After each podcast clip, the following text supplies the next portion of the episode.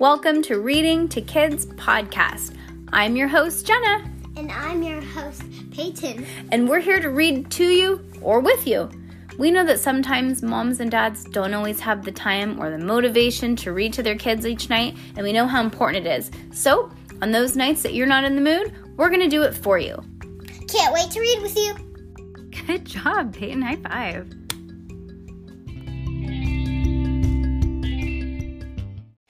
The Graveyard Riddle, Chapter 37. Seven. Oh.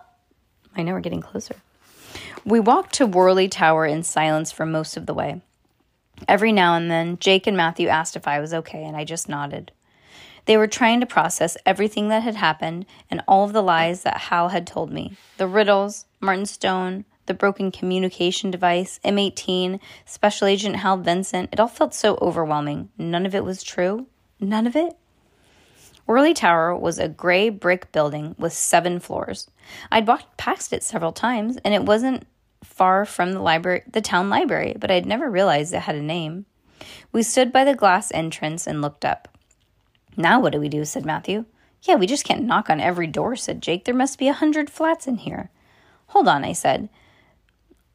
When you emptied Hal's rucksack, there was an envelope on it, and I thought that it was for M18 office, but it must be his home address. Brilliant! Can you remember what it said? said Matthew. Fortunately, I was good at memorizing things, and I had had a lot of practice with the recent riddles. Yep, it said 408 Worley Tower, I said. That must be the number of his flat. Okay, said Jake. Let's go then. We pushed open the double doors and went in. The lift was out of order, so we went through another door to the stairs. The stairwell was freezing cold, even if it was warm outside. There was a strong smell of coffee in the air. Our footsteps echoed around the brick wall, and eventually we came to a set of doors with a sign above them that all said Floor 4. 408 must be along here somewhere, I said. I pushed open the doors and we walked along the corridor until we came to number 408. The door was brown. I felt strange. Hal had lied to me. Did he did I really want to see him again? I'm not sure about this, I said. I looked at Matthew and Jake. My heart was pounding. Facing Hal could make things worse. He might start laughing at me, and I didn't I don't think I could cope with that. Melody Bird, what a fool. Let's see if anyone else is there, said Jake. Before I had a chance to object, he stepped towards and banged on the door with his fist. His knuckles hit against the wood, and the door creaked. At least her friends are sticking up for her now, huh? And he be- and it began to creak open. It hadn't been shut properly. Jake looked at me and Matthew and then pushed it open further with his foot. We peered inside. The door opened into a small, square hallway. The carpet was gray and the walls were covered with brown striped wallpaper. There was a small table on one side and nothing on it. The carpet was a pile of on the carpet was a pile of mail.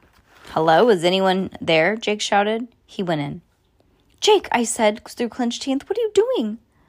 I'm seeing if anyone's home. That's the point of us being here, isn't it? He said. Matthew followed. I hesitated for a moment and then I went in too. I picked up the mail and he looked and looked to see who was to see who it was addressed to. H. Vincent, Miss H. Vincent, Helen Vincent. Then they all seemed to be for one be for one person. I put the mail on the table. On the left was a door that was shut. We walked ahead into a living room. There's no TV, Jake's look Jake said Jake looking around. Who doesn't have a TV in their living room? It's so empty. The room was very bare. There was just a dark brown sofa, a wooden chair, and a single cream colored cushion on the seat and the electric fireplace. There were no ornaments or photographs or pictures or books. The windowsill was on the windowsill was a pair of binoculars. Matthew went to the window. He turned to us and a shocked look on his face. Come and see this, he said. Jake went over to the window and looked down on the high, busy street. I watched the tops of people's heads and went in and out of shops. Four people stood waiting by a bus stop. Good view, said Jake. No, you don't understand, said Matthew. Look at the door between the hairdresser and the coffee shop. The opposite side of the road between two buildings is not was not far from the bus stop and was a single glass door. I see it, said Jake. What about it? That's Dr. Rhodes' office, said Matthew. That's where I go on Mondays for my appointments. Remember how Hal knew about me? What time I was there when when I, uh, what time I was there. When I talked to that kid and the woman at the bus stop, he can see things from here, everything from here. I picked up the binoculars and held them to my eyes, adjusting to focus. Beside the single glass door was a brass sign that said buzzer. I could just make out what it says First floor, psychotherapist, Dr. Rhodes. I put them back down and Jake and Jake grabbed them in front of me. Take a look. Yep, he said. He had the best view from here, that's for sure.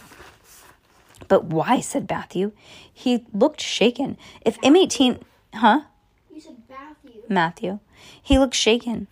If M18 isn't real, then why is he watching us? Well, let's check out the rest of the flat, said Jake, and we went to the back of the hallway and opened the closet door. It was a bedroom, in the center of a double bed, neatly made with a plain, pale blue duvet. On one side of the bed was a small white table with a lump of glass, a lamp, and a glass of water, and in the corner was a brown wardrobe. Again, the room felt really sparse. On the bedside table was some foil packets that looked like some kind of medicine. There were no photographs or books. It felt eerie and wrong to be in someone's private room. Come on, I said, we shouldn't be in here. Let's just go home. But Jake turned and walked off. Matthew and I followed him into the kitchen where there was a stove with four burners, a sink, a small table, and a small table. Besides the table were two folded chairs. On the kitchen countertop was a small box shaped fridge humming quietly. Come on, Jake. Melody's right. Let's go, said Matthew. This place gives me the creeps, but we haven't even looked everywhere yet. Said Jake. There were two more doors leading off the hallway, one open one shut. I checked the open door. Through it was a peach colored bathroom. Then I stood in front of the other closed door and took a deep breath. What do you think, Matthew? I said quietly. Should we go in? Matthew shrugged. I wonder if it has to do with her dad. I wonder if like they had the same dad or something and he had another secret life. Ooh. What do you think, Matthew? I said, Should we go in? Matthew shrugged. I turned the handle and stepped inside. The room was completely different. For a start, it was full of color. The plain walls were decorated with posters that instantly made me feel more at home. I looked around and then gasped. There was a boy curled up on the bed. It was Hal. He was lying on his side and his arms hugging his knees, and he looked very small and frightened. Hal, it's us. Are you okay? I said. I felt my anger subside a little. There was something going on here that I had yet to understand. Matthew and Jake stepped into the room behind me. Is he dead? whispered Jake. Of course he's not dead, Matthew whispered back. Hal was just staring into space. I'd seen him like this twice now. The day at the plague house that he seemed to have lost all sense of where he was, and earlier today when I watched when the watch was smashed. I think he might be in shock, I said. I looked around the room. Above the bed was a giant poster of a man with a dark loose with a dark suit with a loose hanging a noose wait, a loose tie hanging around his neck. He held his, his he held his arms up against his chest and he started he stared back at us. Besides him, in big beside him in big red letters were the words James Bond is back. There was a desk in the corner and I walked over to it. There was a pot filled with pens and pencils and a wall, a wall calendar dated 2005. It was a pile of old comic books dating 20 Yeah, a long time ago. 20 years ago. The comics on top were had some bright yellow wordings on the cover. Fiendly fun riddles to solve. I flicked through some of the pages and stopped. Can you solve these mind bending riddles? Take the first of each letter to spell out the enchanting word. Answers. Next week's edition.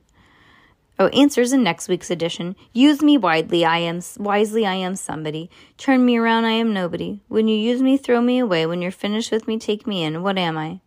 These were all the riddles that had been hidden in the graveyard. This was where Hal must have gotten the idea from. They had been taken from a comic. I raced through the rest of the pile, setting them aside. Melody, are you okay? said Matthew. I ignored him. Among the pile were three magazines. The ten most famous, the cover. I looked at the cover. The ten most famous world disasters, ten most famous Victorians, ten most famous thieves. I picked the last one up and I turned it around and I spotted it right away. Page 17, Kingfisher Necklace Thief. Mm. On page 17 was a photograph of a beautiful necklace studded with jewels, of different colors blue, orange, and green. Underneath it read Kingfisher Necklace, copyright 1877. In the beginning of the article, which was similar to what I had read on the internet, Kingfisher Necklace was stolen in the dead of the night from Fritz Williams Museum in January 2015. The necklace has never been never been seen since, and no progress has been made to discover the identity of the criminals involved. Police believe that the necklace was stolen in to order, and I looked at Jake and Matthew. Everything he ever told me is here, I said. Everything. My stomach turned, churned, and I started to feel sick. There were two books on the desk. One was a children's encyclopedia that had uh, a picture of Albert Einstein on the cover. I picked up the other book. Look, Easy Tricks for Amateur Magicians. I read it out loud and I traced my fingers. Written by Martin Stone. I said. I dropped the book to the floor. I felt a wave of anger as I looked at the boy, lying motionless on the bed. Was this your idea of fun? I said to him, trying to make me look like an idiot. Matthew stepped towards me. Melody, calm down, he said softly.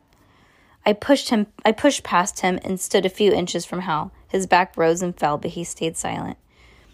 This is where it all came from, isn't it? I shouted. My hand uh, I waving my hands around his room. The riddles, the kingfisher necklace, Martin Stone. You just made it all up? I turned and looked at the poster of James Bond. He was staring at me with one eyebrow raised and an amused look on his face. And you pretended to be a spy, I said. Tears began filling my eyes. It was just all a game to you, wasn't it? Do you think that's fun to lie to me like that, to make me look stupid? Very slowly, Hal turned his back and stared at the ceiling. His hands in his hand was he was holding a broken piece of the watch and then he began to speak. It is how I pass the time, he said, by making up stories. Jake looked confused. What do you mean, pass the time? You make it sound like you're in prison. Hal turned around. It's not a prison, he said. This is my home. Who lives here with you, Hal? said Matthew. Hal slowly raised his arms and put them over his face. My mum, he said, his voice muffled, but she wasn't well and she's gone now. But she wasn't well and she's gone now. Matthew and Jake, Matthew, Jake, and I looked at one another. What happened to her? said Matthew. Hal, Hal put his arms down, wiping his eyes with his fingers. For some of the time, Mum was okay. We'd play games and read books together. But there were other times, other times that she was scared. She used to look out the window with her binoculars and she said that we were being watched. Sometimes she would stay up all night just looking on the street outside. She said people she said she wanted to protect me. She said that the whole that the world is a dangerous place and we need to stay inside. She said. He said. She said. She said that the place was that there were bad people that would take me if I was seen. Matthew took a step forward. What bad people? he said. Hal pressed for a moment and took a few breaths back. Criminals, Hal said. She said that there they were everywhere and it would be we had to stay inside as much as possible. We both kept an eye on the street using the binoculars, watching for them, making sure that they weren't coming. Matthew nodded. That's when you saw me, wasn't it? Going to my appointments. Hal nodded. When I saw you in the plague house, I recognized you immediately. I'd seen you through that door every Monday at 5 p.m. for one hour. Hal pushed himself to a seated position. I didn't mean to any harm, Matthew, he said. I'm sorry. Matthew just nodded. He knew that if he felt like he knew what it felt like to watch the world from your window. So your mom isn't wasn't well and she thought that there were bad people trying to get you, said Jake. Hal nodded. I lis- as I listened, my anger began to evaporate. This sounded awful. And you had to stay inside a lot, I said. Hal swallowed a few times and stared down at the at the carpet all the time. None of us spoke for a moment, and then Jake said, What do you mean all the time? He didn't reply. What about your teachers, your friends, your family, a doctor? Matthew said, Haven't they helped you? You don't understand, Matthew. I don't have any teachers. I don't have friends, no family. I've never been to a doctor. Hal looked up. Nobody knows I exist. What? That's crazy. I told something. Yep. Jake was right. Something weird was going on. Okay, let's see.